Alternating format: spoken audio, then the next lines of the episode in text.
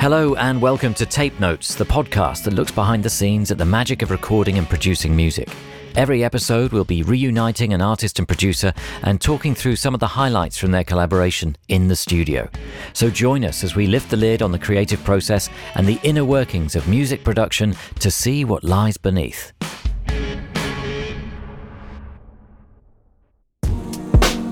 Hello, I'm John Kennedy, and joining me for this episode of Tape Notes are Mr. Jukes and Barney Artist to talk about how they wrote, recorded, and produced the album The Locket. Mr. Jukes is the electronic funk soul project of producer and Bombay Bicycle Club frontman Jack Stedman.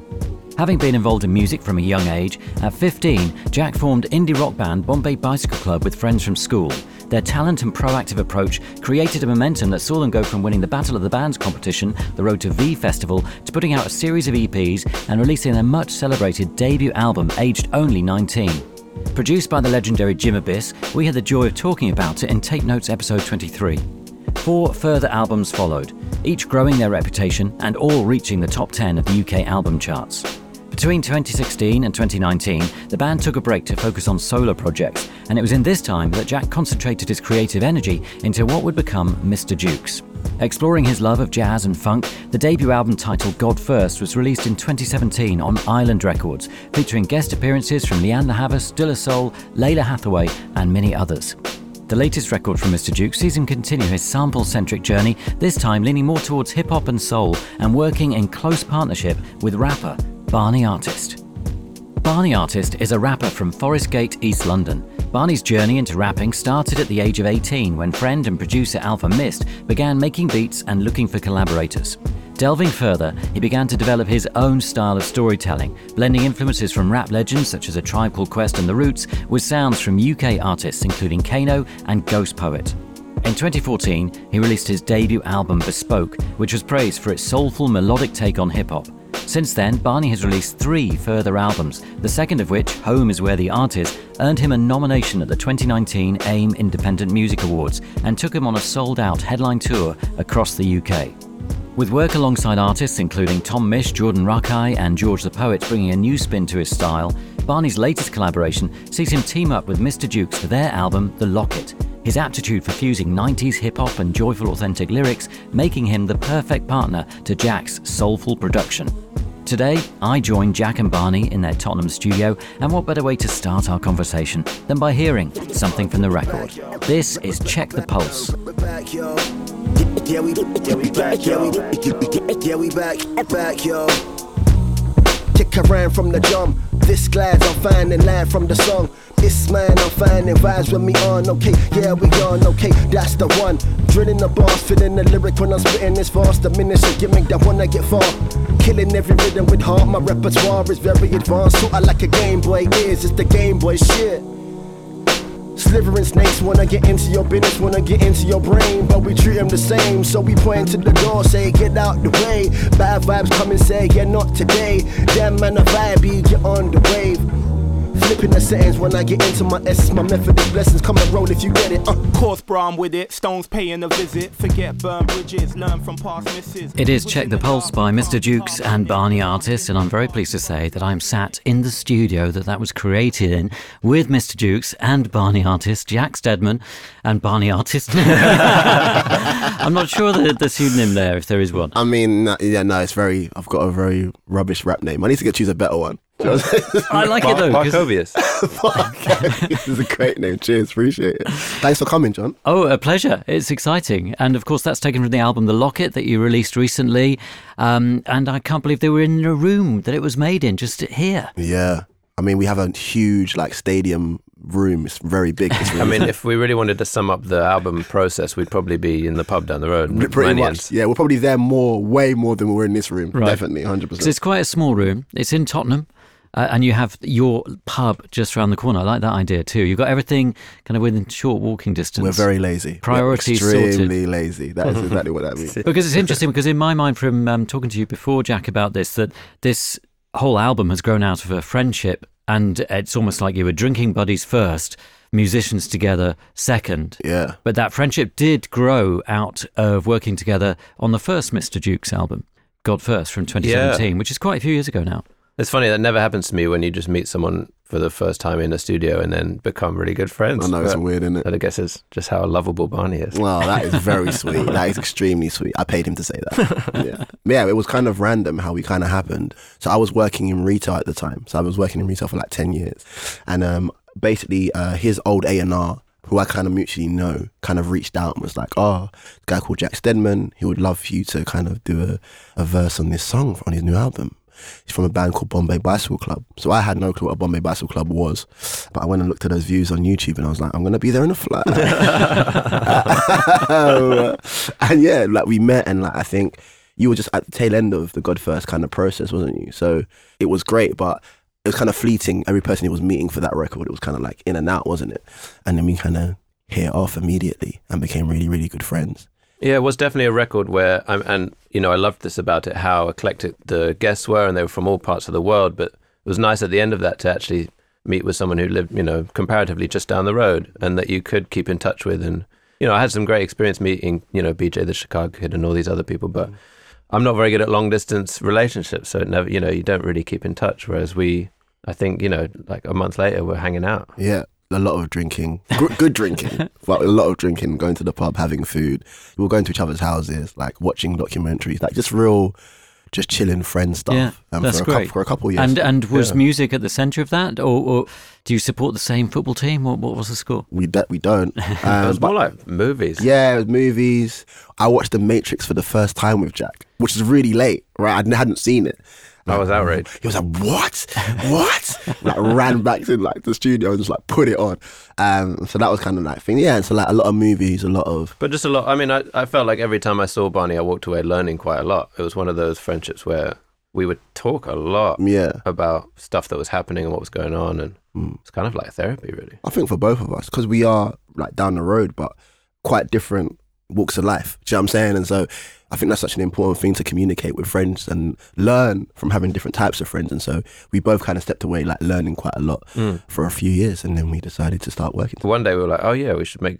Oh yeah, we we're could make we musicians. oh yeah, that would be good. That would be a good idea. I mean, and uh, it seems amazing that that was such a kind of random thought. That it's like, hang on a minute, we you know, we could actually be doing something constructive here instead of just drinking our love. hey, hey, hey! The drinking was very constructive. um, no, it was what maybe twenty. The first two songs we kind of made 2018. 2018, yeah. Um, and then somebody decided to make a take that reunion. I don't know who that was. And you know, just decided to bring the band back together. So I didn't see him for a couple of years. Oh, we had like a really like awkward sit down where I, I like took Barney out for lunch and I was like, Barney, I got some news, and I felt really bad because we were kind of about to make loads of music together. I was like, was like a breakup basically. Like, Barney, I'm I'm going to be busy for a while. I'm with my main wife. I was like, no. Um, you said you weren't going back. To yeah, her. I Yeah, thought yeah. you loved me. um, uh, yeah, and so then obviously they came back and obviously absolutely smashed it. And then uh, the lockdown happened. They were supposed to be doing like festivals and stuff, and obviously that kind of got wiped out. And we're just like, oh, we should. pr- If there was any time to do this, Yeah. it should be now. And then we made a social bubble, and then the album kind of happened from then.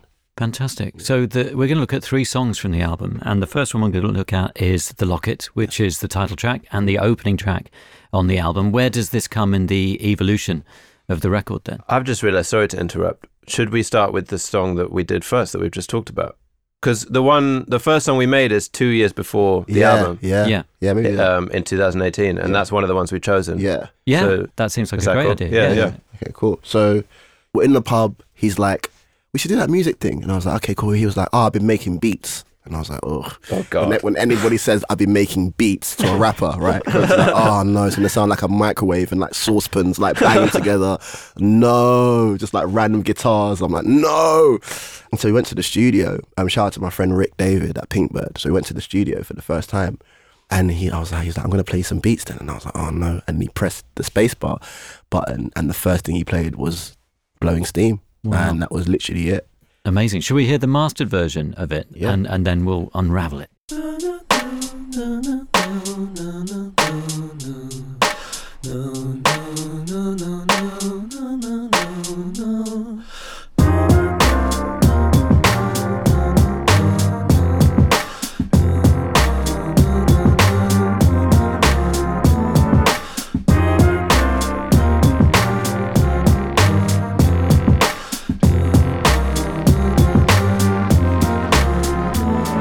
Okay, we vibe with it. Open your mind with it. Hoping your people understand and they find spirit. Remember people asking me if I would write lyrics. Oh well, most would fail with the mic in it. Might kill it. Barney with the hat finish. Never shy with it. No L's. See your brother come and shine with it. Oh hell. If they wanna come and try, rip it coattails. I ain't even gonna lie with it. When I'm on the mic killing, gonna have to five minutes. I've been going high with it. Yeah, I'm gonna So Jack plays you the beat, Barney, and you Yeah. think, oh, hang on a minute. I was confused. I was like, oh my god, he has a ghost producer.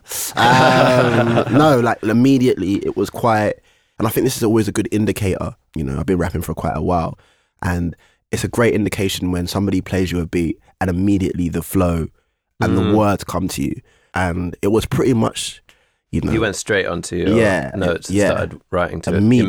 immediately. Yeah. yeah, it was like straight away, and the the song was pretty much formed in like a couple hours. That, Um, that first verse you hear is there at Pinkbird on Yeah, that day. You yeah, uh-huh. you're doing that for the first Well, we time. did, yeah, we did both verses that day. So Right, both yeah, verses yeah. was written in that day, and I yeah, I don't know what came over me, but I think the which I have now learned because Jack taught me a, a very special musical word, guys. Dissonance. Mm. Wow, look at that! Aren't I smart? Dissonance. Dissonance. Yeah, yeah. Right there we are. Just double check. Um, but it makes you feel something. It's like a real interesting clash Yeah. of the tones and the melodies.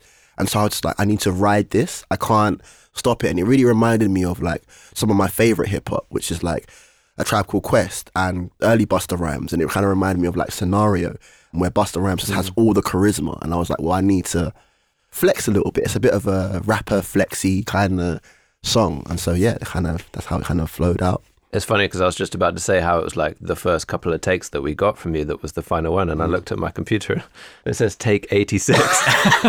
but that is just a formality with me mixing it. It's not actually, it's not, it wasn't. That's just when I've come to mix the track. I've rebounced. Yes, thank you, Jack. Jeez.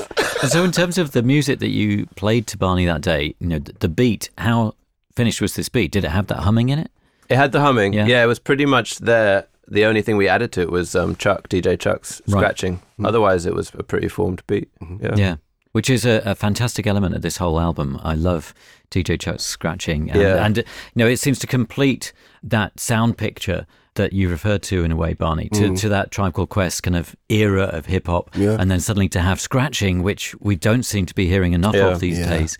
Um, but then, uh, like all things, you, you, you hear too much of it and then you don't want it. And that's why it disappeared for a while. It's just like saxophone. You had too much and now, now it's back No and everybody's happy thing. with the sax. No such thing as too, too much. never, never, yeah, never. No, Chuck's. I think one thing is like Chuck's is a massive part of the album, and even mm. like us doing live shows. He's been my, one of my best friends for a very long time, and been my DJ for a while. But he's just kind of come into his own. Like he's just such Yeah. an important cog, sort of like you know how it was in the '80s and in the early '90s, which was you know the DJ had a name. It was important, and so like if you look at Run DMC, you know uh, Jam Master Jay and like that kind of stuff, it was really important for us to have that kind of centralized thing in our group. I mean, he plays a set before we go on that could just be like he, Oh he could God, just yeah. carry on and it would be a great show. Yeah, yeah, exactly. It's amazing. I've never had that before. Yeah, Jack loves it. I get like, "Oh so my pumped God, before a show. I'm buzzing. Hip hop. I'm like, yes, Jack, it's a rap show. It's cool. Yeah. Relax. that's interesting. You think that's standard, and and I guess we expected it at a hip hop show, but at the same time, it does elevate the mood. It does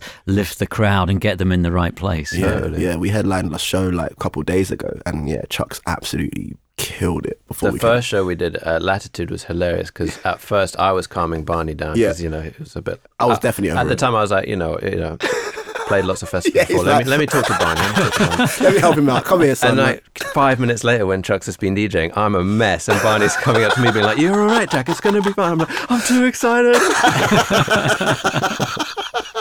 it was brilliant. Yeah. That's brilliant. So, um, what are the ingredients then, Jack, that you had put together in your cooking pot? Yeah, so uh, I to play to Barney. I can play you the sample. This is one of those ones where a lot of the time when you make a track, you don't remember anything about it. And listening back, you're like, why did I do that? And when I listen to the sample, I can't believe that I ever thought to sample it because it's an incredibly dissonant piece of music.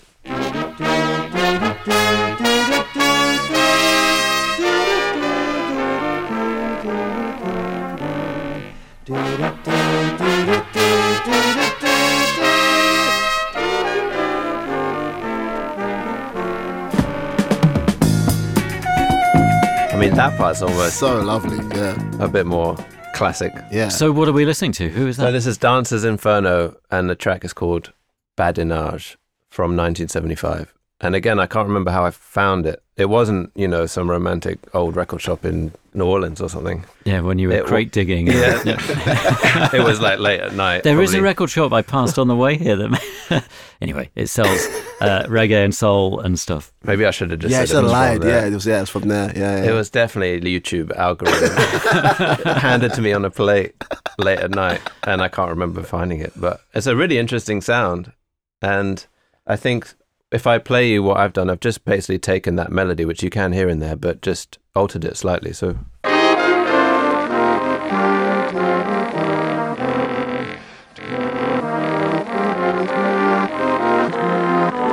So that's the first half of that is from the track, and then to continue the melody, I've actually just reversed it. So it's it plays once forwards, and then it plays again in reverse, then reverse. So it's like sort of putting the record anti-clockwise, Yeah. and it makes a whole new melody, which I, it's turned out against all odds to be quite catchy. And when we play it live, turns almost into like a football chant, and everyone's like, da, da, da. Jack, a little bit of Jack died inside when I- it first happened. I always have to hide my face when we're on stage and like look to the side because if people saw my face, just the thought of this this sample and that track turning turning into like not in like a me being uh like pretentious or anything. I just find it hilarious. I just start laughing. I did say, I was like, when we're making it, I was like, people are going to yell this when we do live shows. And it was like, all right, Barnes. I was like, no, no, no, trust me. And then, yeah, literally, it's I'd, like, I've got uh, to try. I don't know if he's still alive, but the guy John Dancer, who's that's his record, Dancers Inferno. I'd love to track him down and send him a video Oh, yeah, of a group of people going. "Da, da, da, da, da, da." Because at the end of the set, so everyone's pretty drunk by then as well. Yeah. So it's like. They, they're singing that though as they walk out the building. Oh, I yeah, love yeah, I love that. I love that. It's wicked. And so, I mean, that's the original track also has that combination of brass and vocal. You know, that, so they're kind of humming the tune as well as playing the tune, which you kind of then do. So then, yeah, have- then there's a couple of tracks of me just following it along. Mm. Yeah. So, can you um, illustrate that now? Yeah, yeah, for sure. So this is just me. Then the sample comes in.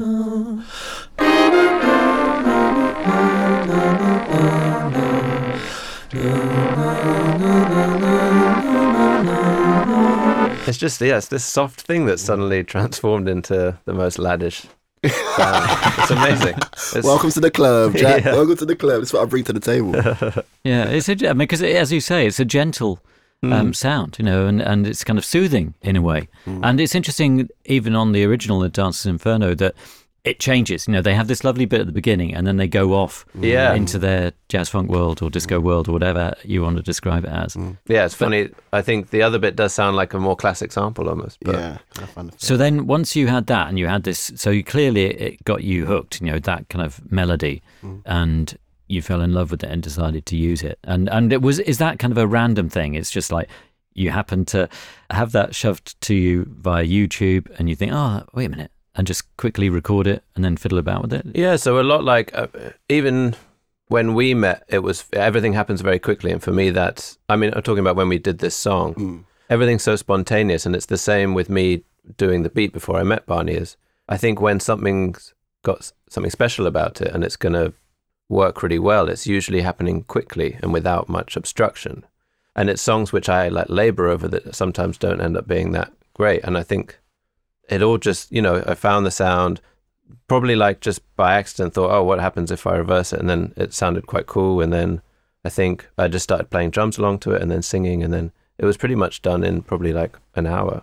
Yeah, And then when I came to Barney again, it was, you found it so easy to, to mm. write and it all just came quite Yeah. naturally. 100%. And it, talking about this kind of stuff in interviews does has made me sort of think about how you write songs and how when people say how did you write that for the for the really big songs it's it's almost always like I don't really know it just happened Yeah. Mm. and I think that's almost the sign of a good song hmm is when something it's almost something sort of magical happens but choices and decisions do come into play. I mean, so you've got that lovely hook, but then you want to put some drums to it. What kind of drums are you going to play? yeah well that's I guess it was interesting that we were saying how soft that is but it's become something very aggressive and I think that's coming from the drums because the beat when it comes in it does hit you quite hard.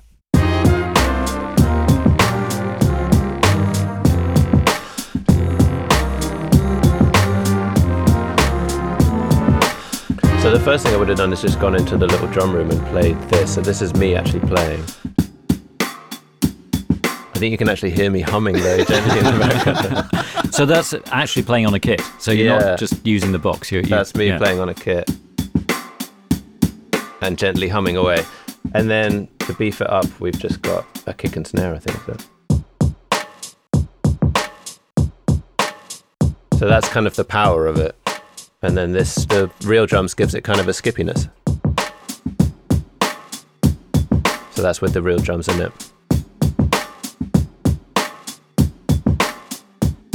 And then I added some upright bass.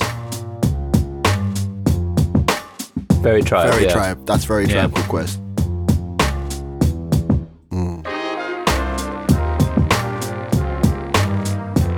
So this wasn't in this studio. This was in Pinkbird Studios. Uh, no, so the beat was made in Jack's old studio. Right, When we okay. first Yeah, yeah. met, that was where the beat was made. The vocals were done at Pinkbird Studio. Right. Okay. So this is your, your old studio, also in Tottenham, or, or- Yeah, yeah, just down the road, yeah. Right. Because I'm looking around for a bass guitar or a double bass, Yeah, and I don't see uh, either of those. And I- I don't see a drum kit. exposed, exposed. I was just about to say, yeah. So I think back then I definitely played a lot more instruments. And actually, my manager was here the other day, and he was like, we were coming up with an idea for a song, and he was like, "Oh yeah, why don't you just put it down on the drums?" And instead of just like moving a few feet over to play the kit, I just stayed where I was and sampled like. I sampled a drum cover of a Yeah Yeah Yeah song on YouTube with some like 18 year old spotty kid like playing the drums. I was like, yeah, I'll just take that. Like spent five minutes cutting it up into the thing I wanted. My manager was like, had his head in his hands and like, you've paid for a drum kit and some microphones. Just get up and play. and what made him more angry was that it sounded really good. That's what gets him even Yeah, more. and then at the end he was like, "You can get away with it," which is why I'm so angry. but I do just love manipulating sounds now more than I don't know if it's a healthy combination of laziness and finding just finding that a lot of the time you make something more unique if you manipulate something else and steal it and mm. change it. It has this sort of edge to it and this character to it, rather than when you just play it into expensive equipment and it sounds pristine, it sounds beautiful. Nowadays, I think people are seeking things that are twisted and warped and mm. and messed around with, and that's a sound that a lot of people like, and I do too. Yeah. No, that's fascinating. So in a way, like now you've got this new studio and you've kind of streamlined it. I mean, we there is a snare cymbal there. Um, I just hit the snare. but I mean, there's not a hell of a lot of equipment in here. There's No. a keyboard. There's some compressor type stuff, and uh, It is. It's just a lot of it's done on, Yeah. you know, with YouTube. and yet you are a multi instrumentalist. You know, yeah. Yeah, but the, see, it's all locked in your head. It's all there, just waiting to be used. It's a phase. Yeah, yeah. Are you uh, happy about this phase, Barney? Do you think this is a constructive thing? Or? Um, we've had many. Uh, one, one of the songs we're going to do next was an argument. We had to make the song because we ran out of money because Jack has been sampling so much. So we had to make a song with no samples. So that, that is, right. Um, so even like we've been working on new music as well. So like I've been like Jack, no samples. He's like, no, but it's my creativity. I need to sample. You don't understand me. you don't get me, man. I'm like, no, let's not sample. But it's really interesting the way that we work together. Hmm. Um, because I think one of the things is probably other than blowing steam, but a lot of the other songs, the relationship that we have in terms of production. Obviously, Jack focuses more on production and I focus more on lyrics, but there is massive crossover. Yeah. Where I will be like, oh, let's move that over here, let's put that over there. And the same way with my lyrics, I send over my lyrics to Jack and we have them on the screen. It's kind of like a really annoying supply teacher. And he goes, mm, not sure about that one. yeah. Mm, let's make that one out. Um, but yeah, I think that's what's really amazing about our working relationship is that it's very, Collaborative. very collaborative. and in a way, being able to focus on your strengths, you know, and the mm. different things that you can bring mm-hmm. to it mm-hmm. in different ways, you know, which Yeah. is really exciting. And so, in a way, though, using the samples helped unlock this particular track. Yeah. But the other thing is interesting because your reaction to it was mm. instant. You started writing words, Barney. Yeah. But also what you're saying, mm. because it's almost like, is that a message to self? But it's also a message to the world. You know, we all need to open our minds. Yeah. No, yeah. and were you saying to yourself,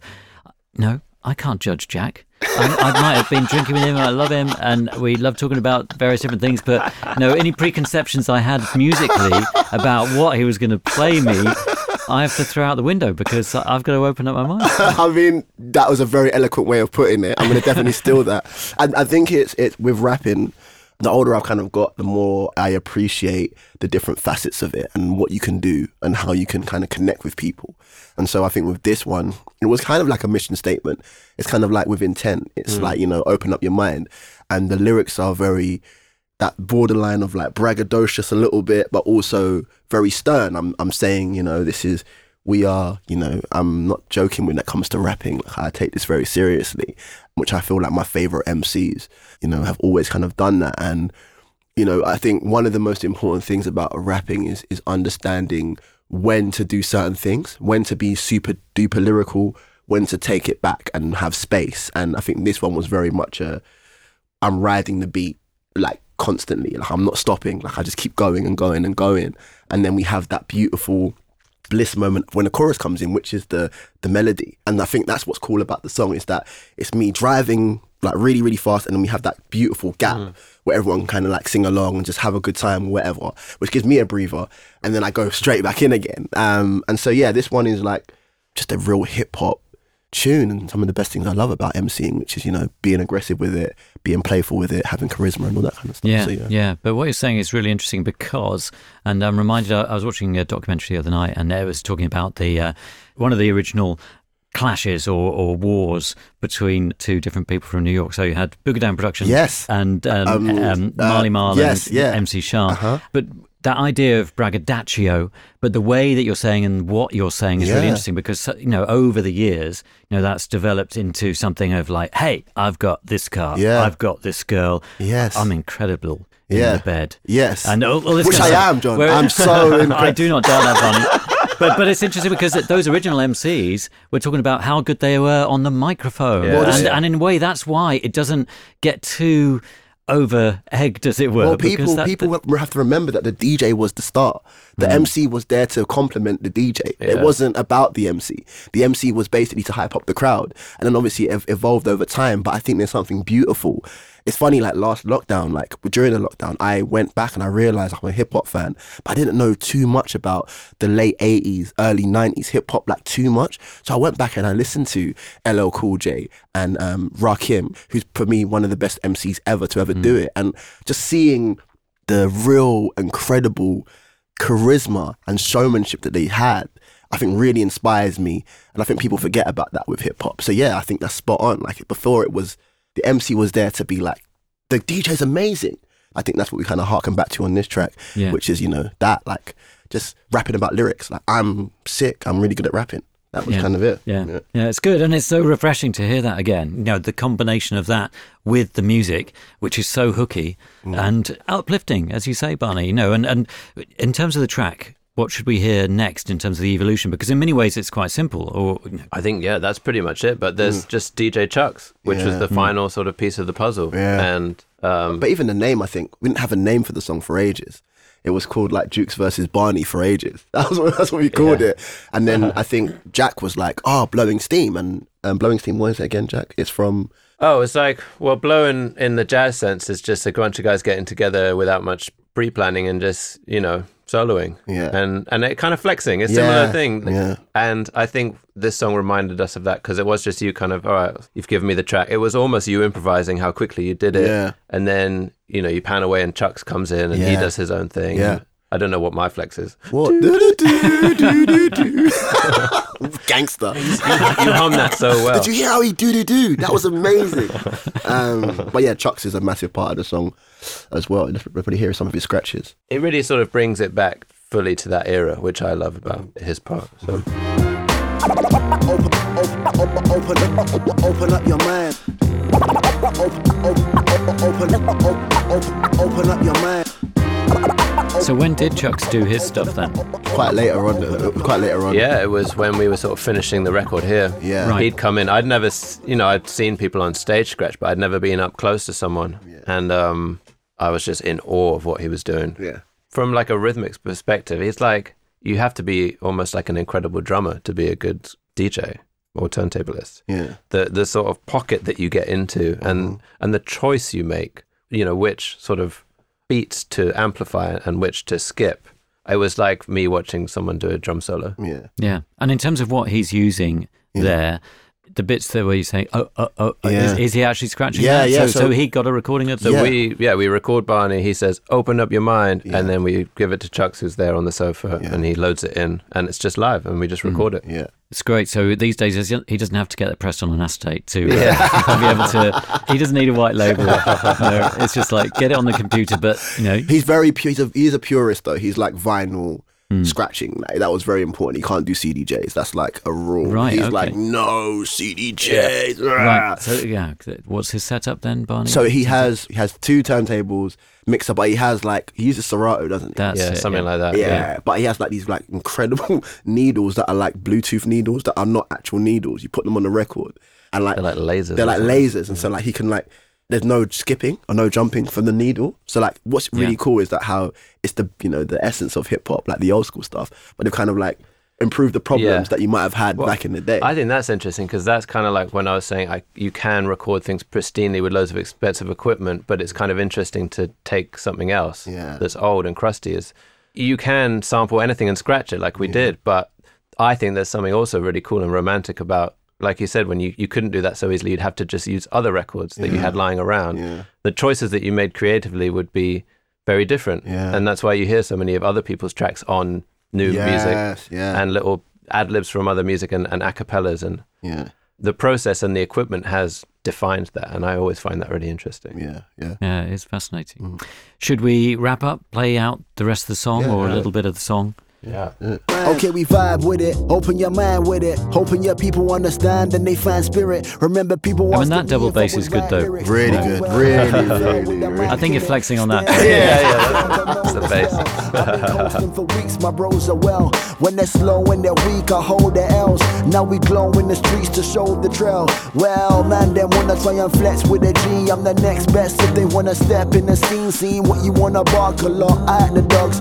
Don't play Oh, you know who we didn't shout out? John Ah, Johnny. yes, Johnny Woodham on the trumpet. He's about to come in, yeah. Yeah. We added a little bit of uh, trumpet on this as well, just to spice it up at the end. I'll solo it now. Yeah, yeah.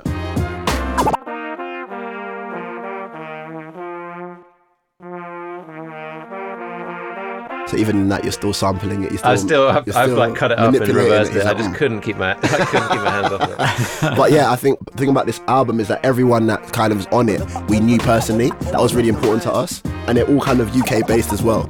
Johnny, I've known for a very long time. He plays from uh, one of my best friends, a guy called Alfa Mist, and he plays in his band. And so I've had a relationship with him for ages, and so that we were like, oh, we should get some trumpets, and I was like, oh, Johnny will be great. And then he came down and put and put that down as well. So yeah. That's really good. That's nice. And uh, yeah, it's a good thing we mentioned him. Yes. He might be listening to the podcast again. like, and that's it. That's pretty much it. we're great. We're amazing. Yeah.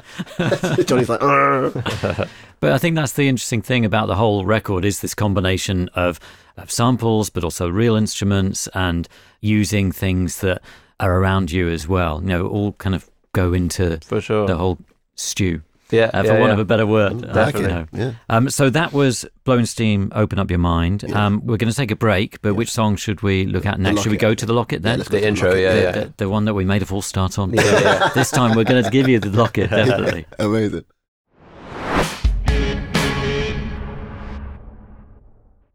You may have heard us talk about Tape It before, and if you haven't, then let me fill you in, as they are the sponsor of today's episode with a fantastic offer for you. Tape It is an iPhone recording app made by musicians for musicians. Many of our guests on Tape Notes, music industry friends, and listeners rely on voice notes to record their early ideas. People like the Lumineers, Ezra Collective, and Fred Again have all shared recordings with us made on voice notes. But what you wouldn't have heard are the long pauses where they're searching for those recordings. We wouldn't want to put you through that. As you can understand, organising and finding the right notes, let alone a specific part, can be a nightmare.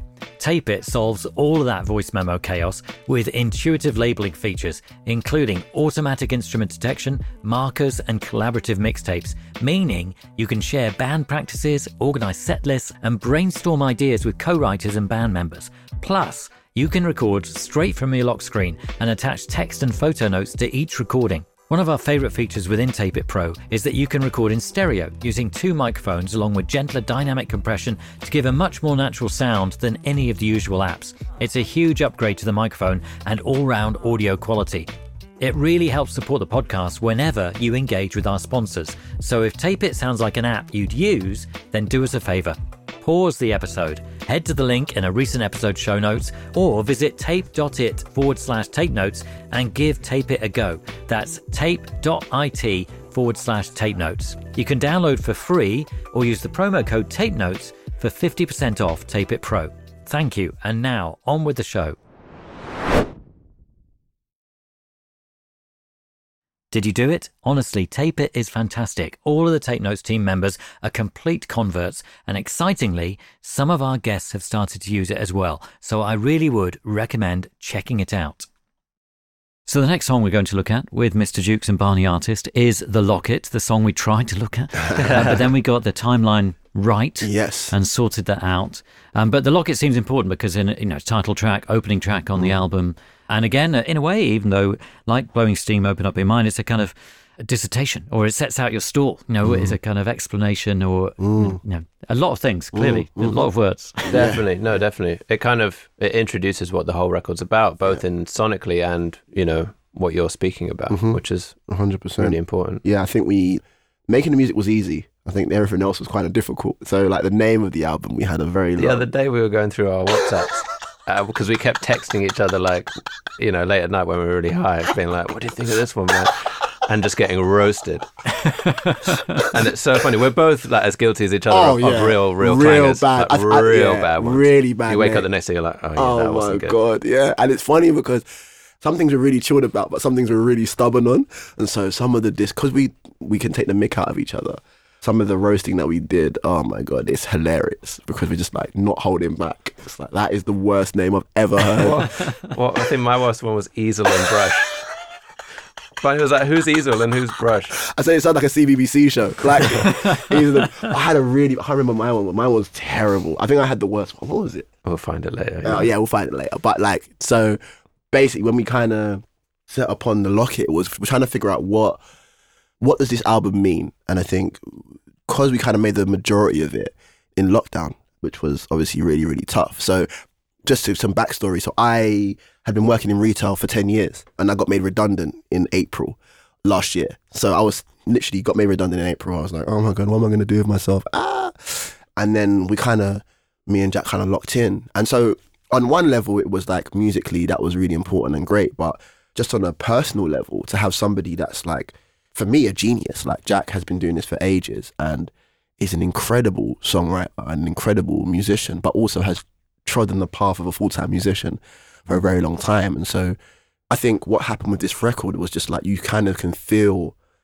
a friendship, do you know what I'm saying, really, really blossoming and a brotherhood, I think. And a lot of love got poured into this record because it was really vulnerable. Um, it was kind of started it in June, so there's a lot of stuff was happening, Black Lives Matter stuff was happening, like a lot of conversations were happening, and we and him were just in this kind of bubble of just like, just kind of. Yeah. A better word, duking it out. we, I'm were a rapper. You can hire me. We were Uh, like dissecting what was happening around us just together, like Yeah, here, right, yeah. sitting here. You'd Uh-huh. come in, and before we'd, I'd even turn the computer off, Yeah. we'd instantly just be like, you know, making sense of everything and just chatting Yeah. for hours. Yeah, and I think that's such an important thing is that I wish people got the opportunity to communicate with other people from different walks of life because I think that's where change happens. I think that's where friendships sure. are, are, born. And London is very fast and speedy and can be quite lonely at times because everyone kind of stays within their own bubbles. And what's great about this is that it's kind of like two worlds colliding and we're literally a- a part of each other's families. Like he's met my mum, my mum loves him.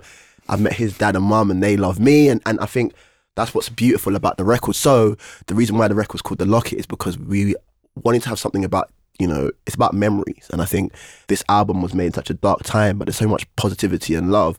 And so whenever we listen to this, it's always going to remind us of that time where we kind of, you know, started this beautiful friendship like a locket would, and you put memories in that locket. And so this kind of title track kind of summarizes that with it.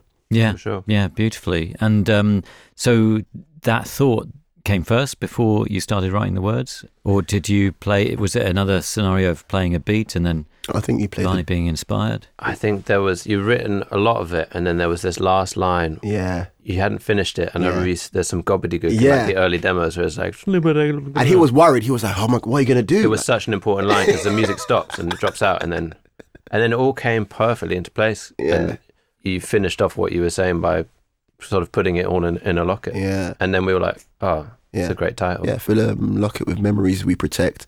And don't, forget, keep it on your neck. And the idea is, yeah, it's all good pouring memories into something, but don't forget to keep it on you. Fantastic. Let's hear the mastered version Hmm. and then explore the music further. Yeah, uh, familiar sound is what we reppin'. Smooth like silk on a wedding, where is your present?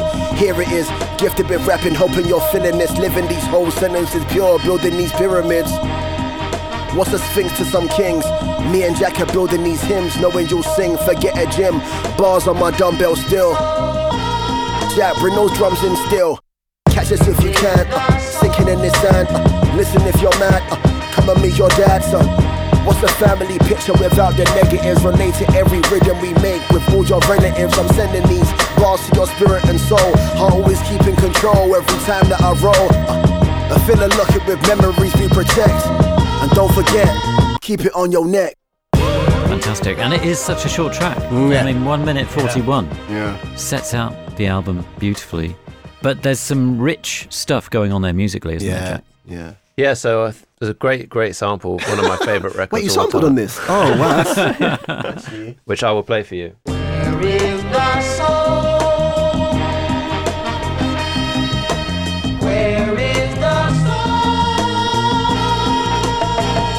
I wanna know where's that piece of property. So, what's this track? So it's Mike James Kirkland, Where is the Soul of a Man? The record's called Hang On In There. It's one of my favorite records of all time. beautiful. And actually, all the things I was saying before, this is the one track of the album where I do have the record and sampled it from a purist Look point at of that. view. Here he is. At least one. You've got to have one. Because we should explain that um, before Bombay Bicycle Club took you down the world of guitars, Yeah. um, that when you started making music and learning how to play instruments, jazz was your foundation. For You know, sure. When you were at school, you were part of the jazz band, I think. Yeah, yeah, um, yeah. And so you kind of got sidetracked by Bombay Bicycle Club by picking up the guitar and thinking, oh, wow, loud noise. This is great. Hundred percent, and I mean not only jazz but sampling. Out of necessity, I think, because when I first was making music, there was a shared family computer at my parents' house, which we all, you know, all the kids would have a limited amount of time on, and I wasn't exactly going to like fill the room with guitars and keyboards and stuff. So I was just with a mouse and, and keyboard, finding stuff from the hard drive that probably like my older sister had downloaded from LimeWire, and making songs from it. So I think from the very beginning, I've always just found my creative outlet in that sort of way of doing things, mm. and it hasn't obviously hasn't stopped. Yeah. And see, you didn't necessarily realize that, Barney, when you were thinking, oh no, he's going to play me some beats. yeah, yeah. and he's in his band. They kind of got guitars Oh, and stuff. no. Yeah, he thought I'd been on YouTube And I learning like, how oh, to Exactly. Make hip hop for make- tutorial. like Hip-hop for dummies. I've got a session with Barney tomorrow. I've got to nail it. oh, boom, boom, cha. No, no, it's the wrong melody. Ah. yeah, no, but then, yeah, obviously, as I realized that this guy's, you might be more of a hip hop purist than I am at times in terms of like, Jack has a, like a specific time period and a specific type of hip hop that he loves. It has to hit you in the face. It's very aggressive in terms of hip hop that he loves because, like, his favorite hip hop album is Mobb Deep, The Infamous, right? And that's, Well, yeah, we were listening to that in the car the other day. and I was like, why are you so aggressive, Jack? I was driving and I was like, I was like, what's happening? Me and Chuck were like, oh my God. if what is- anyone had seen us that day, like, that was such a scene to behold. Scott, you um, got to put that in the video. Oh, Yeah, my, yeah, yeah, yeah, next video, definitely. Nodding the head. Oh my god, yeah. So it's funny because I think what's great about our relationship is that we're putting each other onto music. Because I was showing him newer stuff and newer artists that he probably hadn't So heard much of. stuff. and so that's really cool. So yeah, he's a hip hop. I mean, after we'd make a track in here, I'd have my sort of uh, weekly drill lesson from Barney, where we'd listen to like the latest Digga D track and Yeah. then go on genius.com and he'd be like, So, what does this one mean? like, what, what's he saying in this line? Because it is really, it's actually quite, it's incredibly complex. Yeah. And um, Uh-huh. yeah, I had a sort of whole masterclass. Well, this is it, and I think that's what's great about the album is that even though it sounds very reminiscent of, you know, '90s kind of golden era New York-based hip hop, it's really important to me that London isms is in there. I think that's Yeah. super important to me. So I'll use words that are slang words in London, so like man them or do you know what I'm saying like stuff like that, just because I love when I hear early Nas or Kendrick Lamar or whatever and hear them reference things that if you're from that specific place, you go, oh my God, he's mentioned that thing or that place. I love that because it takes you to another place. And so uh-huh. obviously Tribe is really important to us and De La Soul was really important to us, but Kano was really important to us and Ghostpoet was really important to us. And so it's that duality of we love this thing, but we're very, the tinges are very London based. That's yeah, important. yeah. Which is what makes it so special, I think. You know, it's not just finding an amazing sample and kind of riffing on that and, you know, creating a, a kind of great trip hop type drift off world. Yeah, yeah. Um, you bring some reality and kind of uh, root it in the now. You know, it's, Yeah, it- thank you. know, that- I think that's that really great combination that makes it so 2021 or whatever you know you want to describe it as, but keeps it alive, brings it a Yeah. life that it might not have otherwise. for sure. Yeah. so Um, it doesn't end up being just a throwback. Kind yeah, of that's thing. the thing. Yeah. it's very difficult to kind of tread that line. You know, I think hip hop, UK hip hop, never really kind of got its shine back in the day. I think it wasn't as unique as it could be because I mean we're trying to put American accents on and all that kind of stuff, and so we kind of. I'm really happy that we kind of found that balance where it's like it feels reminiscent, but it's still hopefully new. Yeah, yeah, definitely. I mean, I did a, an interview with Jack for the radio show I do, Yes, yeah, yeah. and I was referring it to uh, the kind of second wave UK hip hop from Yeah. the kind of early noughties Yeah. um, with people like Mark B and Blade. Yeah. And you mentioned Jehst, I think. Yeah. and, Yeah, and, Task and it kind of it, it reminds me of that a Yeah. little bit in Yeah. terms of how it feels, which is great Yeah. because I think in some ways, you know, that helped create some foundations for what came next. You know, in terms of the way grime emerged and Yeah. developed, and and that kind of confidence that those people were able to build it on Yeah. from kind of like, well, these guys were completely themselves, you Yeah. know, and we can be that too. you know. hundred percent, and I think that's what's beautiful about seeing where hip hop is now in the UK, and there's outlets for kind of the alternative uh, UK hip hop scene, which are which are thriving, and and you know I've got a few friends that are in it, and I think that's really important to kind of have a crew of Yeah. people in a wave. I always feel like whenever there's a spotlight on someone, there's always like a light around them, and so for us being able to have uh, Kofi Stone or Alexa Moore on the album, which is great for us because we're fans of them in the first place, but hopefully put people that might not have heard of their music onto them and you know go and listen to their stuff. Yeah, totally. So, um, what's it like sampling something that you love so dearly? I mean, that's kind of tricky because you're changing it.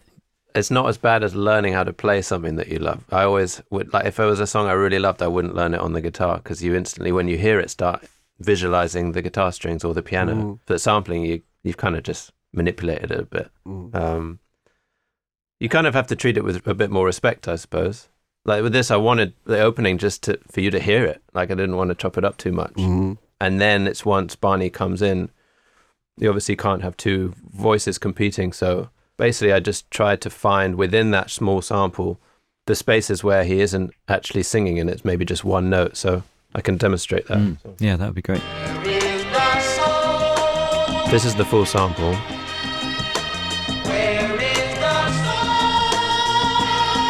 And then you loop it one more time.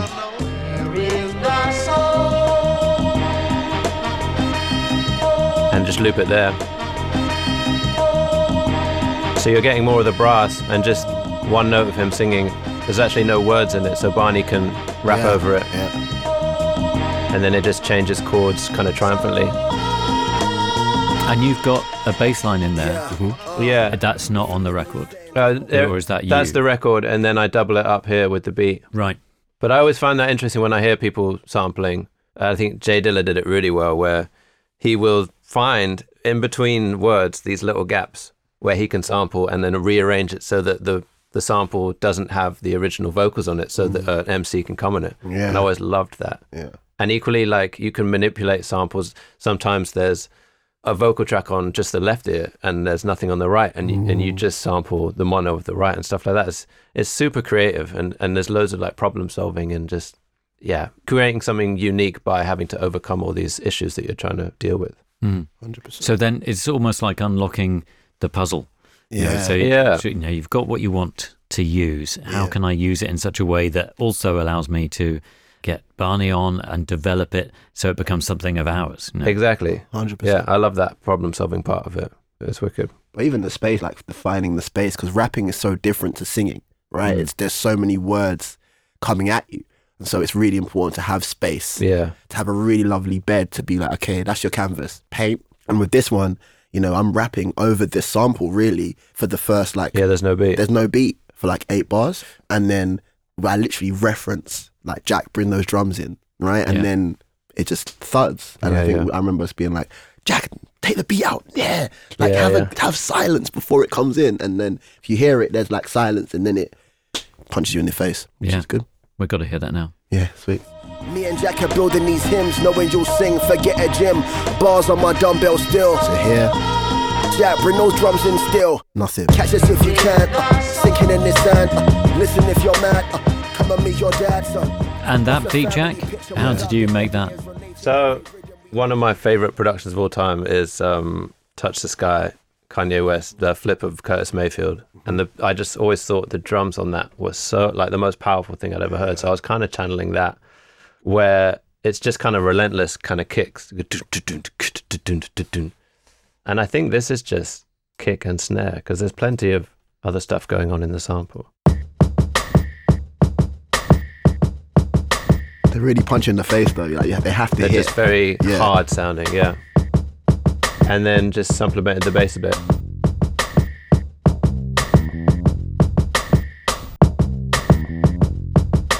And then, other than Chuck's, the, the again the last thing we added was um, some brass, and this was my good friend Dan Berry, who um, plays with Bombay. He plays the sax, and he does this beautiful little thing.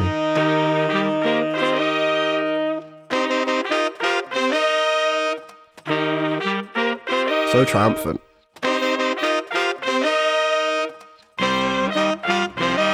It's kind of sick. Mm, yeah. Yeah, yeah. Amazing. Uh, such a lot is done in such a short space of time, in a way, on Yeah. that track. Yeah, yeah. Yeah. I think the aim is to kind of make you wanna want more. Like you want to get into the album, you're ready to get stuck in. And I think that's what that song kind of does pretty well. Is like you know we're saying things that are, whatever I'm saying. I think I speak about you know family. What's a family picture without the negatives? You know Mm. Uh, that's for me. It's like yeah, we're in a dark time, but you need negatives to make a picture. And I think that was really important to me. Is that even though things are tough. You know, we're giving people, gearing them up, and then I think Jack then takes it away with, you know, putting the brass in there, and then And the scratch. and then the scratching comes in after that, and I think it's just very triumphant, very much like victory lap.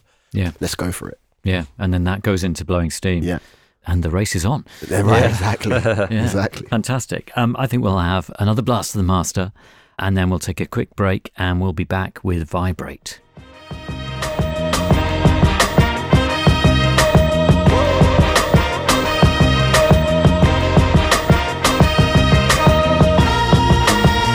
On your neck.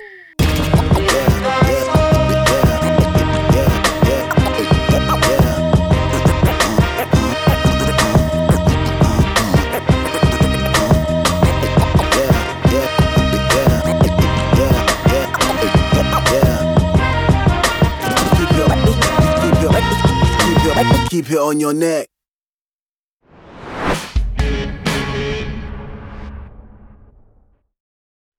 So we're back, and the next song we're going to look at from The Locket by Mr. Jukes and Barney Artist is Vibrate, and we're going to hear a blast of the master courtesy of Jack right now. Let vibrate. We let vibrate. Yeah. Yeah. Let vibrate. We let vibrate. Yeah. Uh. I was looking for gold until my mind got stolen. Bars are swollen, here comes the omen. Uh, Seeing how they move, industry politics, be careful what you do. They've been keeping what they stealing from the truth. Every time you move, they want you to lose. Ain't a game player, just a game slayer. My prayers always been clear, I'm keeping some in the air. Moving like some stick up kids, the mission sick. Magicians, how they flip those tricks. So much to pick up on there, I think. A lot going on, Yeah, both musically and, and lyrically. Um, but you do set this lovely tone with your vibrate reiteration Yes. again and again. But there's the horns in there. I think there's all these different ingredients within this album that are both um, a kind of signature and motifs that you use throughout that come in in. Yeah. different ways, you know, Yeah, both yeah. lyrically and also musically. Hmm. You know, it's quite interesting. So, you know, the brass is a key element. Your voice, Jack, is a key element, you know, something that actually helps create some of the, the hooks, but also atmospheres somehow. you know. Yeah, for sure. I mean, I love records that are made with just a handful of elements, and it's easier with a band because you kind of that there are your elements. But when you're just making music on a computer, it's it's one of the hardest things to do is to you know stop adding stuff. Mm. And the greatest sort of you know engineer mixing engineers and some of the greatest producers are the ones that have the discipline to to mute loads of stuff, and that's always you know my favorite kind of records, very minimal. Um, and this is just this is all about getting as much as you can out of one sound. So actually, the only element here is just this sound. That's it. And then you, you put that on a keyboard and play it three different notes. So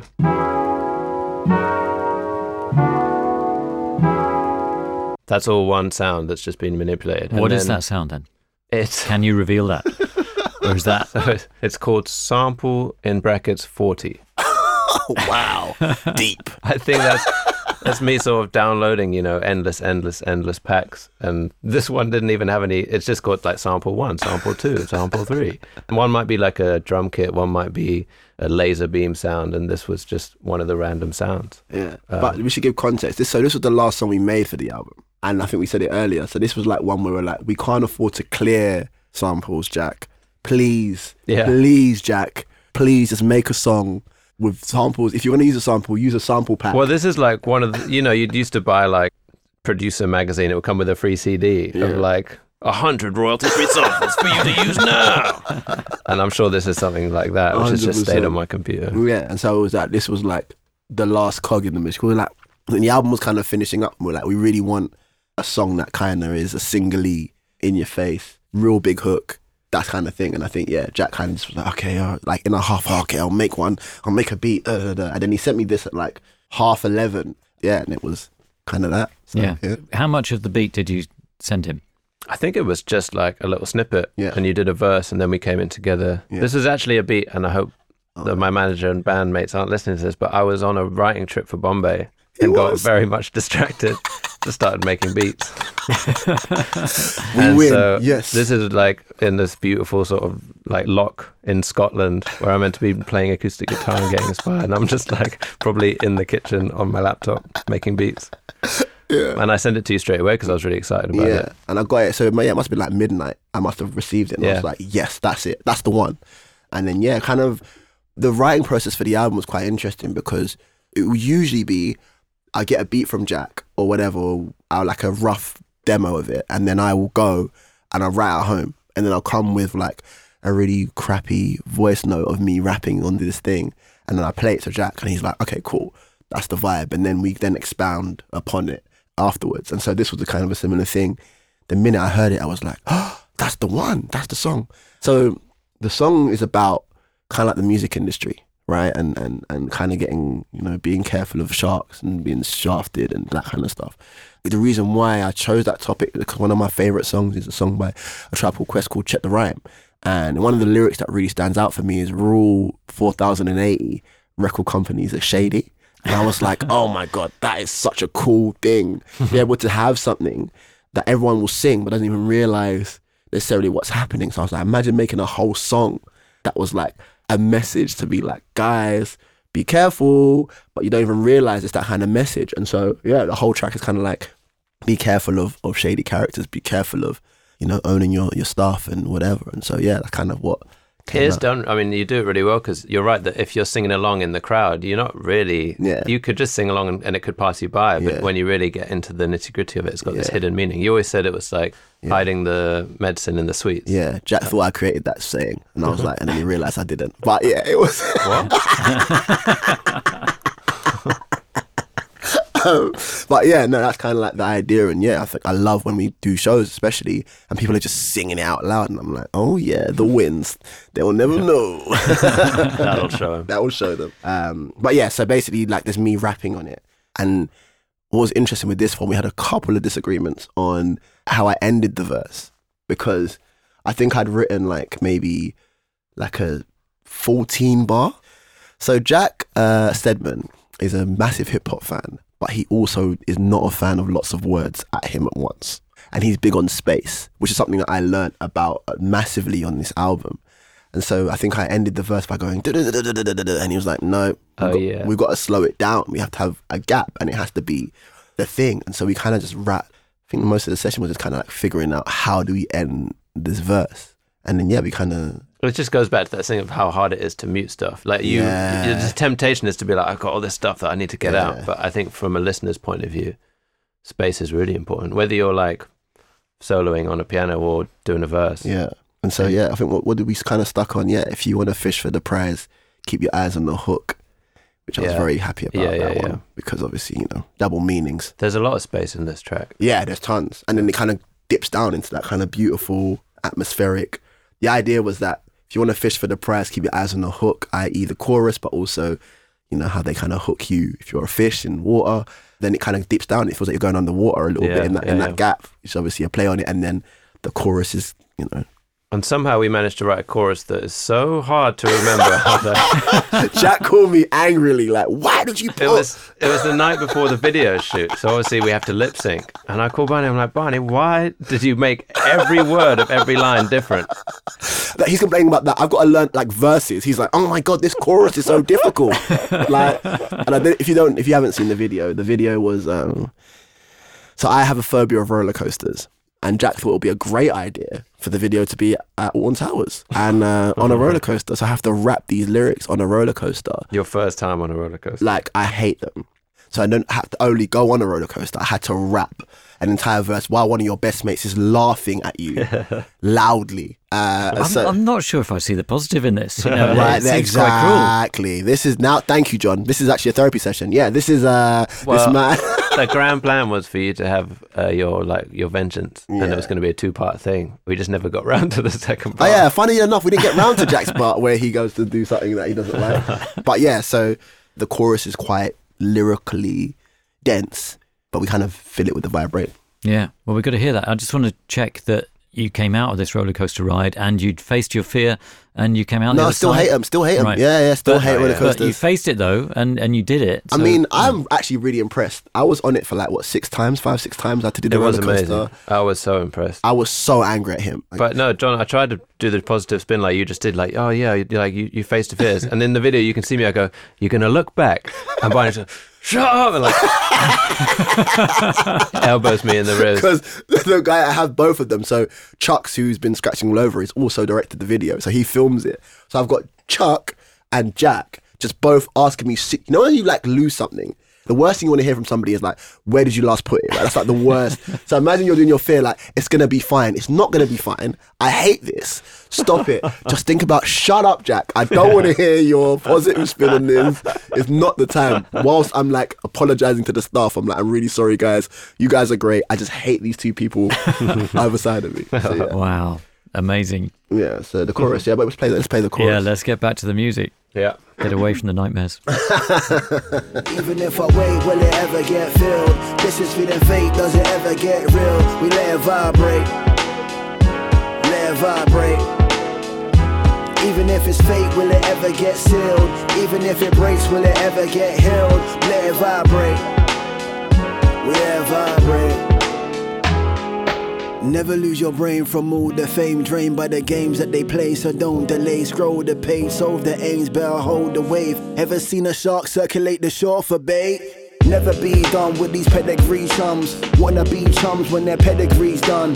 Done da done, refund the love, breathe from the lungs, scenes from the slums. Yeah, keep your eyes peeled. This a man filled when they wanna I've just- stand deals, peep the just seen another believe the sample. Oh my god. So this one, this one's called various final samples in brackets three five one. You got to play that now. Oh my god. This is what I've got to This deal is how with. the guys. magic this is is what I've got to deal with. This is it. Actually, sounds beautiful. Yeah. Mm. Actually, kind of sounds like something that Bombay would use. Yeah. Mm, probably recycle it. The next album is just Yeah. that. Next Bombay album is just this sound. So again, that's just probably one thing that you put on a keyboard and play three notes. Mm. But yeah, I think that the whole thing's like just getting as much as you can out of three chords. Yeah. Um, But at the same time, and as we just heard in that section, there are some other things going on. yeah, Um, yeah, yeah. It's just adding little little bits like following it, and not only that, but I mean, pitch is a great way to create lots of variation out of one sound. So if it's like a second verse and you want it to drop down a bit, that's just being pitched down a whole octave, and suddenly it becomes like a bassy instrument. And that's all played on your keyboard. That's all on Yeah, the keyboard, yeah. and then just Because it's interesting because it takes on a quality of, of a brass section there that is changing what they're doing. Yeah, Yeah. yeah, for sure. And I mean, when you change the pitch of a sound, it just suddenly just turns into a whole new thing, which is again like the most interesting thing about sampling. And you spoke about my favorite record, that Mobb Deep album. All those samples, you can go on YouTube and, and I mean, it's nerding out a bit here, but all the samples, if you pitch them up, they're just normal jazz records, like piano, someone playing the piano, someone playing the guitar. They sound really jolly. Yeah. And he's pitched them down so many times that it's like the darkest record that I've ever heard. Yeah. And all he's done is gone. And it's just there. But you know, he made that artistic choice, and he's he's the genius for doing so because no one else did. Um, but yeah, I think this is like this second verse is like super dense with what I'm saying. Like that, especially that first section where I'm kind of like just like I'm like just letting the audience know it's quite serious. Like which is funny because the rest of the song's quite Yeah. jolly, but I'm literally kind of speaking to Yeah. people. Yeah. And yet the hook in the song is kind of jolly too. Yes, Yeah. yes. Just sounds like, yeah, vibrate. Yeah, yeah, Yeah. exactly. Yeah, Um, you wouldn't think. And yeah, I think it was really important for me because I think it's not really spoken about enough, you know, the the gripes with industry stuff and, you know, that kind of element. And I was like, well, this is a time on the record that I can kind of hopefully give people a little insight onto just being careful.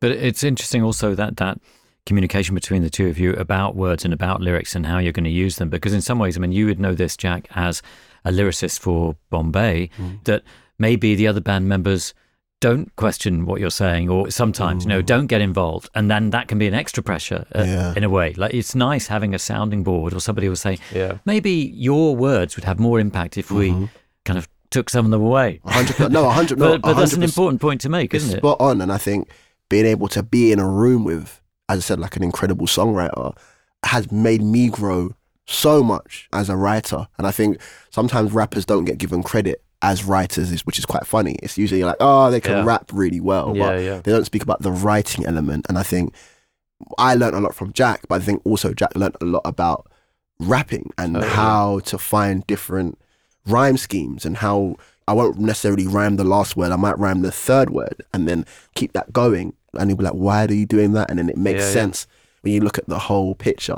I mean, that's some of my favorite rappers do that very well. Whether it's Black Thought from The Roots, whether it's MF Doom does it a lot as well. It's not the conventional rhymes. Kendrick Lamar, it's not the conventional rhyme schemes. It, it's something that doesn't sound like overly clever, but Yeah. you can dive into it and nerd out about it, which Yeah. is per- like it's the Yeah, perfect harmony yeah. for me. It's like Exactly. it doesn't sound too like oh, you know, I'm Yeah. doing loads of crazy stuff. It should sound poppy and accessible. yeah.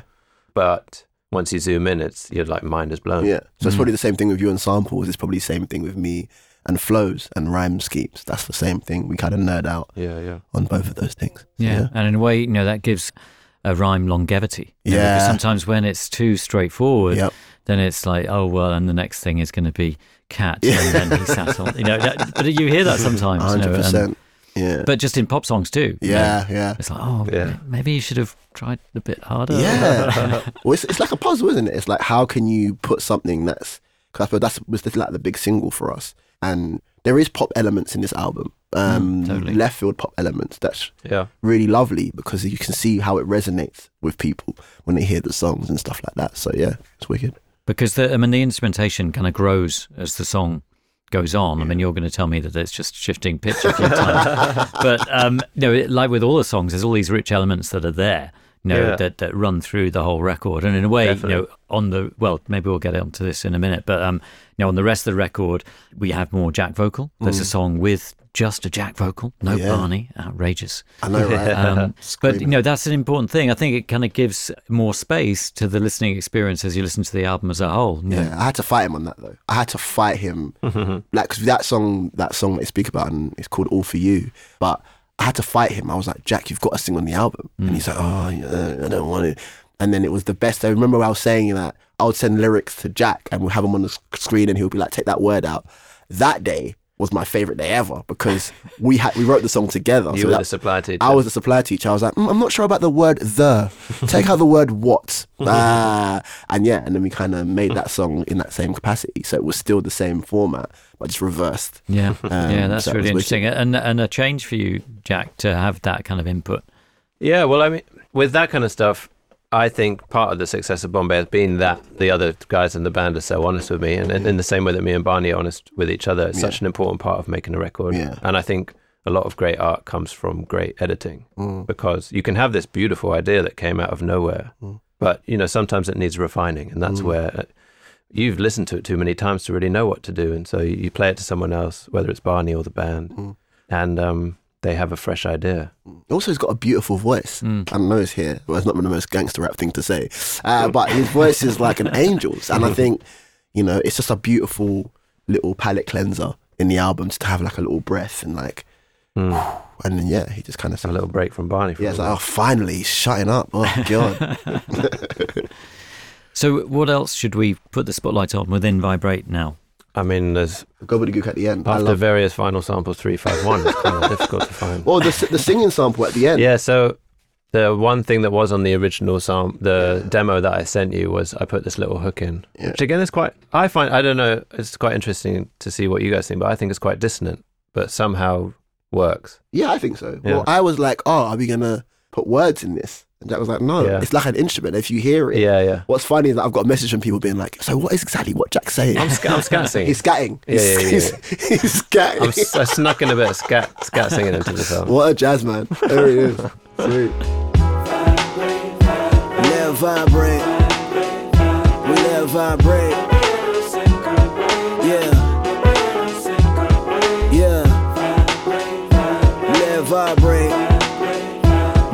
Vibrate.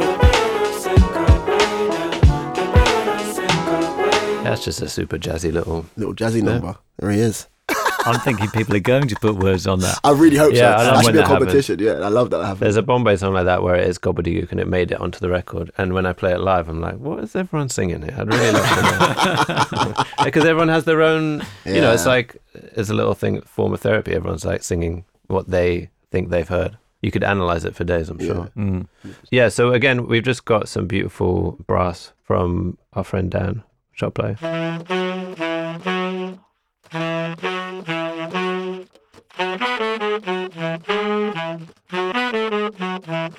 It's really cool. Did Johnny do any on that as well? Or was it just Dan?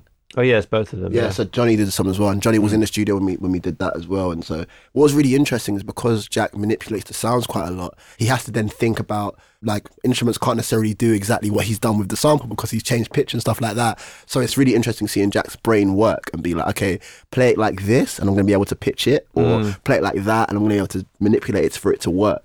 Like a crazy scientist, like just kind of getting it and being like, okay, cool, that ingredient works there, and just watching it kind of play out is mm. is wicked. So yeah, he done an amazing job with like making it fit. Yeah, It's simple. yeah. And so you've actually got to think about that and get them to play in a certain way. Well, I don't know if I just have an itchy trigger finger and I just want to edit stuff. So like people like, I bet someone's like, you've probably like sung the most perfect bit, and I'd be like, yeah, let me just like take that thing. Yeah. like, you could have just left it. Let me screw it up. just love So, it. yeah, Love to edit. It was wicked. And it was the last song on the, on the album. So I think it was kind of like, it's funny how all the songs we've kind of chosen, so whether it was Blowing Steam, that was the first song we ever made for the album, and then the, which is kind of like set precedent for it, and then Yeah. The Locket, which is like a mission statement about the album, and then Vibrate is like, Closes it this all closes it all off. It's kind of interesting how it's all different parts of the record. Yeah, Um, yeah, totally. So, um, I mean, I know that you know you have performed some live dates already as a trio. Yes. Um, it's that you've got lots of options, you know, but the further live dates further down the line are going to be a bigger band. yeah. I think. Yeah, we're going to. So are they going to have problems? You know, the brass going to have problems kind pitch in a certain way. It's like actually, Jack, we can't do that unless you manipulate this as we perform it. My perfect band is just machines. It's just AI. I think we're going to definitely get some keys. Yeah. Because it's very versatile. Yeah. And I've sort of got this image in my head of of Chuck still doing the beats. Because personally, I'm not a fan of live hip hop with a drum kit. Yeah, same. You know, the, the producers put a lot of effort into the drum sounds, and I like to hear them coming out of the PA. Yeah. But I think extending songs and having a bit of keys soloing or a bit of bass soloing and maybe even some brass. Mm-hmm. It could be a really interesting balance of the two genres there Yeah. for the jazz world and you know scratching and playing the sort of hard hitting beat Yeah. off the decks. Exactly, because I think it was one thing us us coming together as different entities on the record. What's really beautiful, which we didn't realize, is like our fans coming together Yeah. and like we sometimes go, "That's one of your fans. That's one of my fans," and and seeing how they're lo- like loving the record and you Yeah. know and how they feel about the record, and so I think even the live elements we wanted to kind of balance it out. That if you're a Mr. Jukes fan or a Bombay fan, it works, and if you're also a Barney Artist fan, that works also as well. And so yeah, I think that's kind of what we want to do for the live shows for it to be like a real family experience that we kind of come together and kind of vibe out. Yeah, that's fantastic. And in a way, that represents your two worlds coming together in your friendship. Exactly. And it's only going to grow and become an even more beautiful thing. No, it is. No, we're very fortunate that you know we wasn't expecting this kind of um, feedback. I think. Yeah. I think it's, it's always nervous making something, especially when we're so confined in our little space, and the response has been really overwhelming. I think for both of us because it kind of comes from you know purity and, and love, and that's being kind of reciprocated back. So we're we're really really grateful. Fantastic. It's so great that you've allowed us to come in and join you you. in this studio here in Tottenham. Um, we have got a couple of questions we always like to ask everybody. But before I ask those questions, I think we'll hear the master again of Vibrate. Hmm. Lovely. Never lose your brain from all the fame drained by the games that they play. So don't delay, scroll the page, solve the aims, better hold the wave. Ever seen a shark circulate the shore for bait? Never be done with these pedigree chums. Wanna be chums when their pedigree's done. Done da done, refund the love, breathe from the lungs, scenes from the slums. Yeah, keep your eyes peeled. This a minefield when they wanna sign deals. Peep the time. I believe the sign still. Keep the drive. I've been seeing lives kill. Yeah, uh, a people the cash. End of the day, they're gonna alter it back. If you wanna reach for the cheese, keep your eyes on the trap. Even if I wait, will it ever get filled? This is feeling fake, does it ever get real? We let it vibrate. Let it vibrate. It is Vibrate by Mr. Jukes and Barney Artist. And before I ask those two key questions that we ask everybody who comes on, I'd like to find out more about your journey, Yeah. Barney, and Yeah. how you got to where you are now. Because the name Barney Artist has been around for quite a while, mm. and it's all. Unfortunately, or fortunately. Yeah. you're a new artist every few years. yeah, do you know what I mean? It's like you know, every few years people say, "Oh, you you got to check out Barney Artist," you know, and and and it keeps coming back like that. Mm. And it seems also with the style that you do, you fit into different scenes as well. Yes, yes, yes, yes. well. So Um, wh- how and where did it all happen? So like a lot of rappers, like you hear the like, tell me how it started, and they're like, when I was seven years old, I was listening to Nas in the like. My journey is quite different. Um, so I'm from East London, and um, I got into rapping really late. I started rapping at the age of 18, so 10 years ago, right? And um, it was by accident. So I mentioned him earlier, but one of my best friends was a guy that I met in nursery at three years old. His name's Alfa, Alfa Mist. He's a jazz musician that's incredible. I highly recommend you listening to him. And he was one of those annoying people that was like good at everything, like football, like girls loved him, and I'm there like just trying or whatever, right? And so he was playing football, and then his mum was like, "You should go to." To college, you need to go to college. So he ended up coming going to college, and we went to the same college. And a friend of his wanted to learn, wanted to play a song, and he was like, "Okay, well, I can learn it." So he just taught himself how to play piano. It was John Legend, Ordinary People, and then he kind of became obsessed with piano. So he started playing piano at the age of eighteen as well, and he started making these jazzy beats. And I started, I was like, "Oh, this is really fun. I'd love to try and try and rap to this." And I kind of fell in love with it. I was really bad at the beginning, like John, like really bad. Like you know, people were like, "Oh, I like I was instantly good." Like I was terrible. Have you got recordings? Uh, first of all, let's not let's not do that, Jack. You know what I'm saying? Let's not. We've Uh, probably got some time. I mean, no, I think I think everyone's been quite busy. I think, Uh, oh.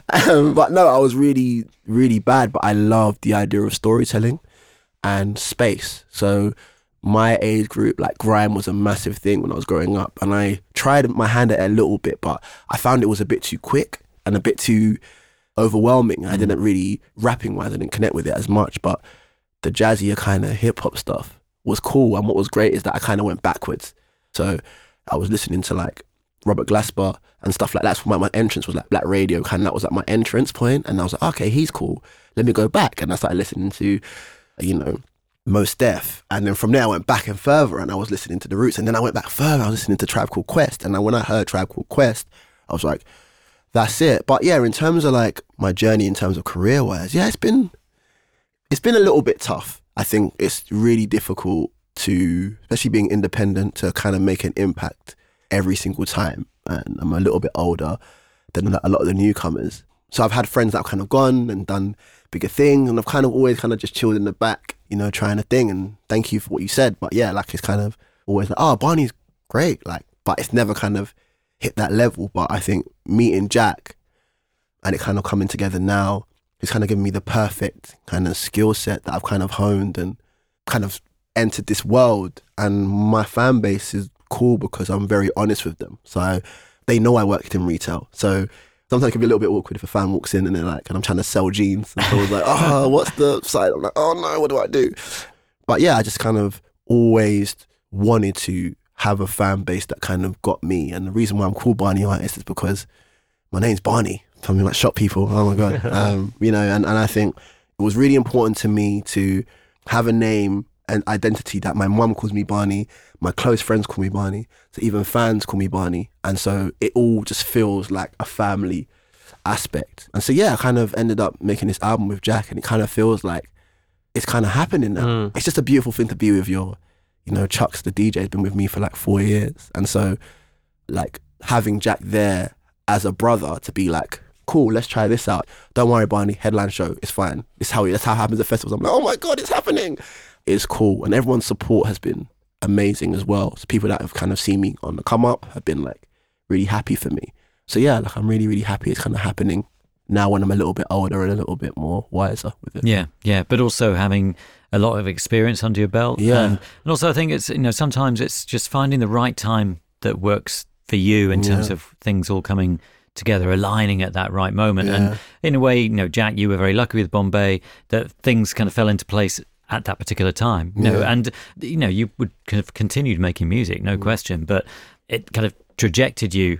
If that is, is to, to it, it thrust you on a trajectory Yeah. that kind of took over in a way Yeah. um, that wouldn't necessarily have been the plan for all of you in the band. You know, For probably sure. thought, hang on a minute, this isn't what our mums and dads have said.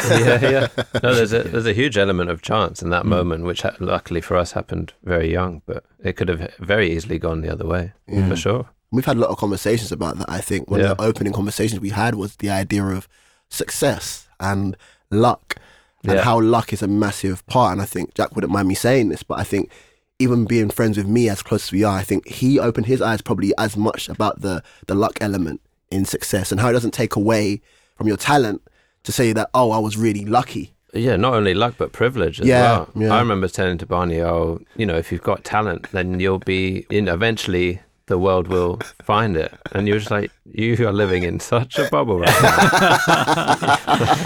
like, there's got to be countless people out there. that- Yeah, and I think that's what's beautiful about our friendship is that we can speak about that and be like candid with it and be like, no, Totally. like this is why, and explaining to him, have you thought about people that can't afford to have instruments? Like I'm from a very like single mom, quite a poor neighborhood, and we grew up poor, and so I've seen the most talented person with the most potential just not be able to make it because of opportunity and being able to kind of like display that to Jack and now Jack's fully gets it and is like if anything super on it and like we got to figure out how we give back. How do we do this? How do we engage? And I think even with Jack stepping into this scene as a white male from an indie world it's just super respectful. He loves this thing and he wants to give back as much as he can because he understands the idea of appreciation and giving back and the roots of this thing. And so it's been a beautiful friendship because we kind of both learn as we go. totally. yeah.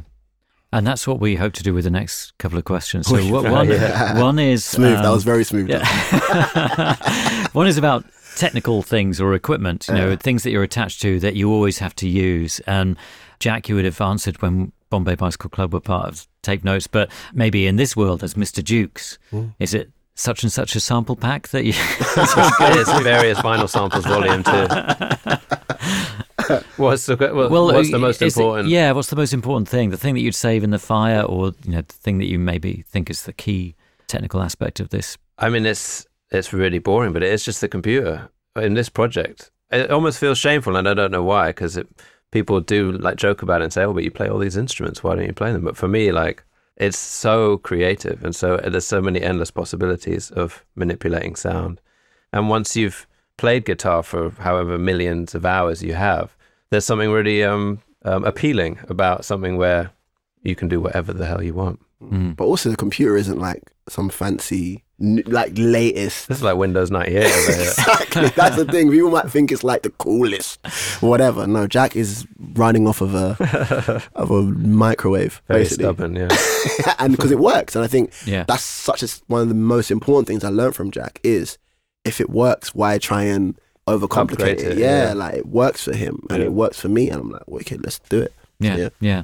And so, uh, for you, Barney, as a as a rapper, as a writer, Mm. I mean, so many people have to save their phone in a you know, it's the essential other essential tool of modern day life. But I mean, are you a pen and paper guy ever, or no?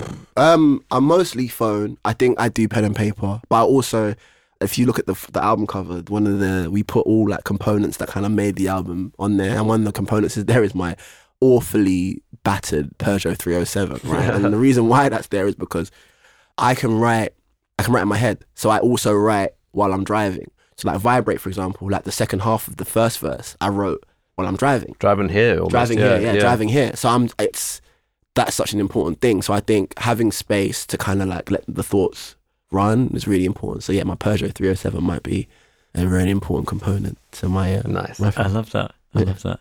And the other question we like to ask people is about advice and whether they have any advice that they would share with people, you know, that they've either been given or picked up along the way or learned through hard experience. yeah, I think the main thing is like, I think we spoke about earlier, but yeah, success. And um, we're in a generation where social media and like the highlight, it's basically like a highlight reel of everything that's going great with you. But just understanding that success doesn't come from plaudits or hype or numbers, it comes from the everyday. Like me and Jack can never make music ever again. And this can be my, my, one of my best friends forever. Do you get what I'm saying? It's about treasuring Mm. and understanding that value doesn't come from streams. You know, it doesn't come from that. It comes from who you are as a, an individual, and yeah, and just loving people. I think that's where I, I've I've seen people that I've grown up with or been in their circle just kind of like you know skyrocket and doing big things and kind of being like, oh, when is it going to happen for me? But what's been beautiful is that before this record kind of started doing well, the year before, obviously 2020, it was tough for everyone, but it taught me so much about valuing the things that I have around me and the friends that I have around me that I've been friends with for years. And so, to anyone that's kind of like struggling with that aspect of success and like, I need to make it, you already have. Just like treasure everything around you and, and things will happen when they need to happen. So, yeah. Very interesting. What about you, Jack? I think mine's going to be about space, which is my favorite thing to talk about. Like, Mm. not only should you try and make some more space in the music you're making, because a lot of when people send me stuff and they're just starting out, the Mm. biggest criticism I usually have is it's cluttered. There's just you've thrown everything in the kitchen sink in there, and then also like space, as in you don't need to always be writing. Don't like worry if you go a few days and you haven't felt very productive and you're starting to panic. It's cool. It's natural. Just like it's really healthy to i mean again this is a very privileged position to be in where you can take a week off but if you can if maybe you've got another job don't write music for a while because the first thing you write when you come back is going to be amazing because you've really missed it whereas people seem to just you know endlessly hammer away at it Mm. It becomes like a, like a bit of a flex, though. I think people are like, ah, I've been working for five Yeah. weeks. I I, didn't haven't sleep sleep last oh, night, Man. I'm so no. It doesn't mean that it's you're necessarily going to have a better output because you've been doing it. And I learned that from Jack once again. Our work days, I was used to kind of like grinding out like 12 hour sessions and being like, yeah, I'm a real rapper. Uh, yes, that's me. And Jack will be like, we'll do for two hours. And he'll be like, all right, pub, it's pub, o'clock. Yeah, yeah, yeah. I'll be like, wow, this is what it means to be a songwriter. I'm in. Um, uh, and so, yeah, no, space is like a massive thing, which I learned about.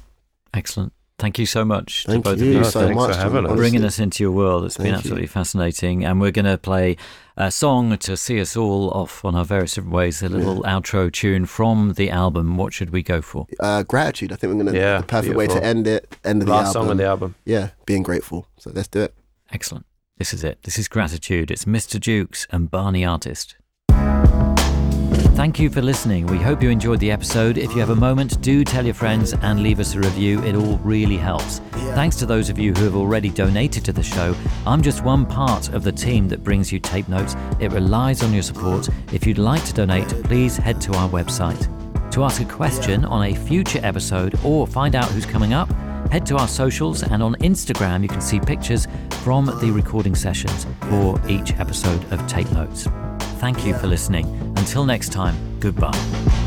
I've been feeling great even if I ain't Practicing my faith remember where I came from Keep a flame flickering straight, grabbing the pain done Stay strong, gratitude oozing out on the same song Guys, if you're seeking to help, even a dream isn't well if you're feeling the hell. I mean, do you understand what I'm trying to say? That your mind is a weapon, don't find a stray. Find your faith, don't hide away. Time tries to play, seconds wanna slide away. Well, Gratitude don't cost a thing. I was hostage to money and the cost of things, lost to bling.